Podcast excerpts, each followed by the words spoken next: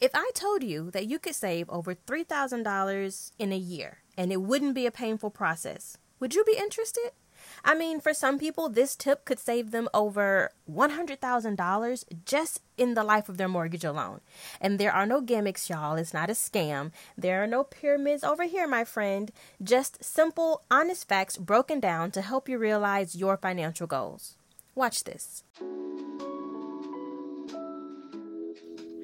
What if I told you that you could live the life of your dreams? What if I told you that you learn a lot in high school and some of it's helpful, but none of it really prepares you for the real world?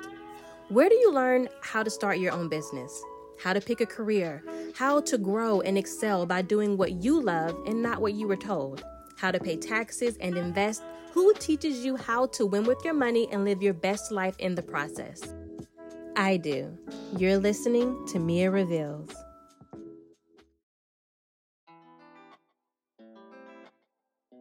Again, to all of those listening, thank you for joining me today. Let me tell you, you're in for a treat today.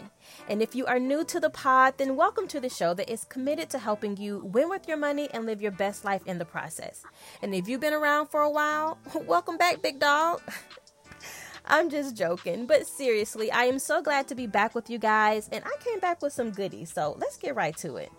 If you've been watching the news or even listening over the last month or two, then you know that we've been talking about the crazy increase in prices, okay? The outrageousness of the housing market. I mean, just step out on the front porch and you've spent two hundred dollars. Like, I'm just wondering, are they going to start increasing our salaries to match these prices? I'm just saying. Well, a week or so ago, they announced that we are indeed in a recession. And you guys, just for starters, I want to let y'all know that it is nothing to freak out about. Have you seen the prices start to decrease? Because that's what happens in recessions, right? Prices start to go down. Oh, you haven't? Yeah, they have, but not by much, because we are in a baby recession, okay? These are baby price drops. These are baby drops because we are in a baby recession. And that is not just me talking out of the side of my face. This is based on facts, okay? The actual data and how um, recessions are determined, the gross domestic product, those figures over the course of, you know, consecutive quarters, just information that I know y'all don't care about. So we are not going to, I am not going to bore you with that information because I know that you just want to know what you got to do to save these thousands. Y'all ain't fooling nobody. So let me stop playing with you and get into the topic. I just want to set the foundation because I know times have been rough lately, rougher for some than others. I mean, it's real life for people right now to be maxing out credit cards just to afford a tank of gas. So I know that any tips that could help you save some money and be able to afford life would probably be greatly appreciated. So kicking it off, we're going to start with an example that's really going to break it down and show you exactly how this tip is going to benefit you.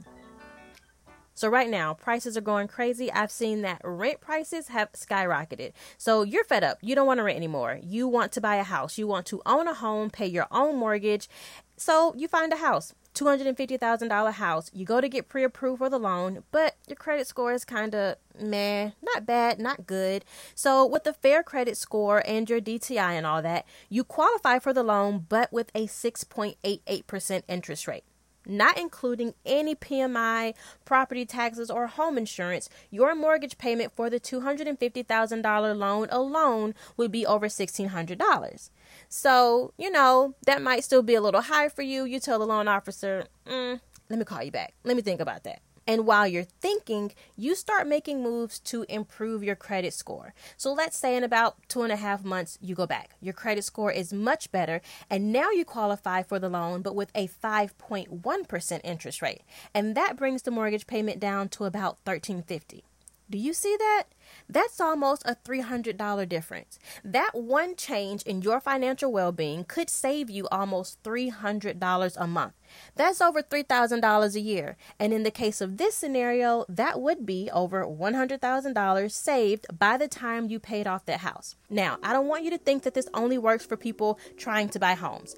I just used this example because a lot of people are in the housing market right now and they're being disappointed by the higher home values and the increase in interest rates. But for a majority of those people, they can actually lower the interest rate that was offered to them by simply taking the steps to improve their credit score.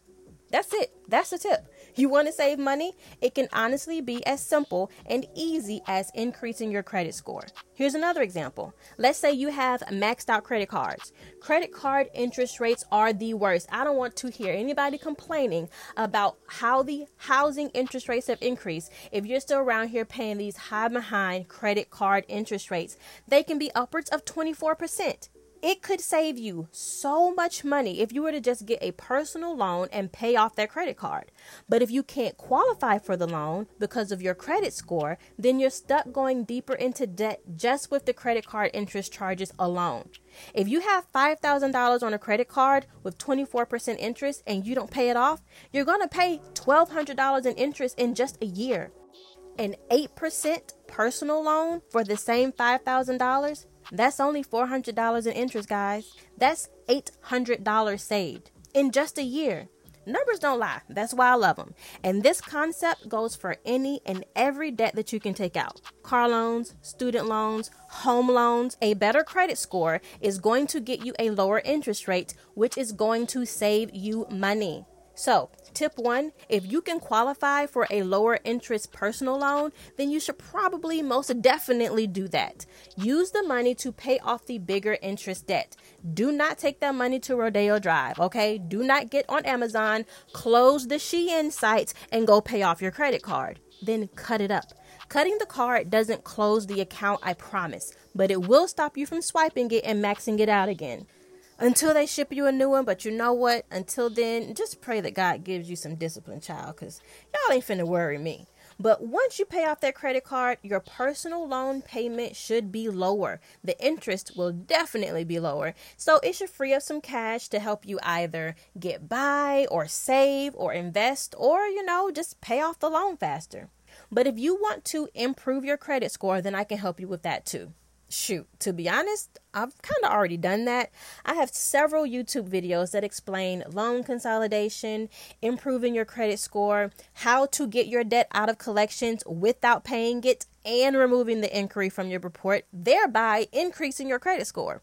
Legally, by the way, ain't no shady business over here. So I'm not going to make this episode too long, but I do want to stress a few quick tips that can help you bring your score up to help make life a little more easier to manage, you know? And no, I am not condoning debt or going into debt to improve your credit score. That's not what I'm saying. And I don't even want to entertain that line of conversation. In order to improve a credit score, you have to have one, which means you're already in debt. And I'm essentially helping you get out of debt faster.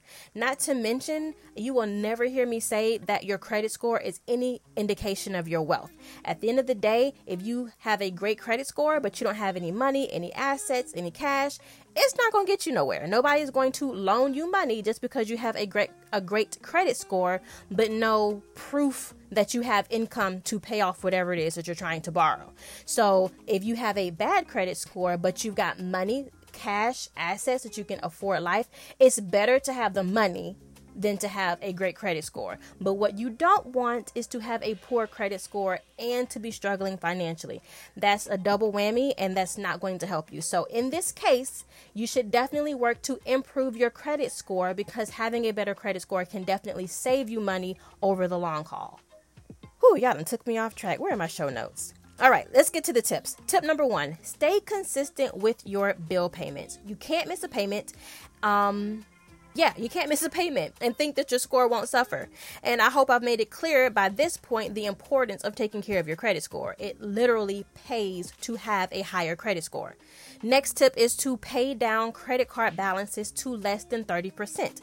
That's the credit utilization rate that's recognized by the credit bureaus. And holding more debt than that could be hurting your score. So let's say you have a twenty-five thousand dollars card limit. thirty percent for you would be seven thousand five hundred dollars.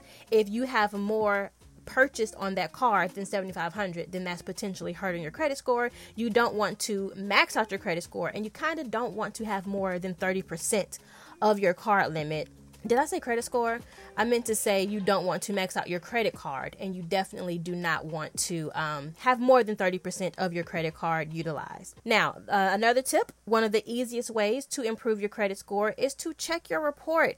I talked about this in the last episode and even posted about it on Instagram, but if there are errors on your credit report that you don't know about, then they are hurting your score. And the sooner you get them resolved, the faster your score will go down. So please check your credit score.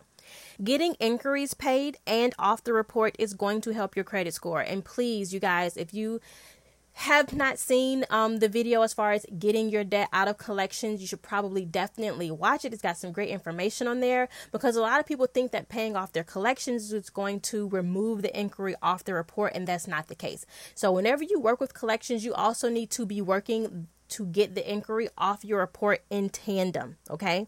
Not taking out more debt is going to help. You can't take out more debt and think that's going to help your credit score. Now, if you're taking out a loan to pay off the cards and benefit from a lower interest rate, that's fine. That's smart. If you're taking out a loan because you can't buy anything else on the card because it's maxed out, that's not fine. That's dumb. And that's going to hurt your credit score. And lastly, don't close old accounts.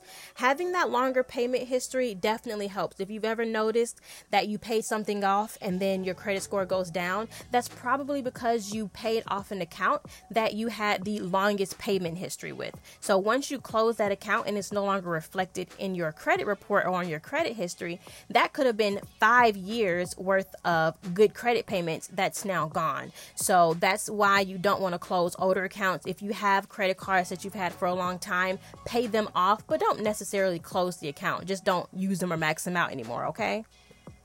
There are a lot of little things that you can do to make an overwhelming amount of debt manageable and improve your credit score in the process, as well as your financial outlook at the same time. So depending on the method you use and how consistent you are, you can see increases in as little as two to three months.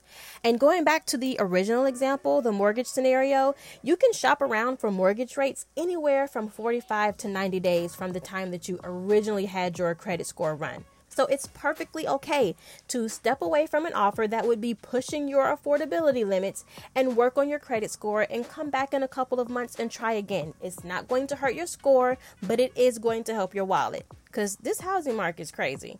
We all want the prices to go back down and we want the interest rates to do the same, but guess what?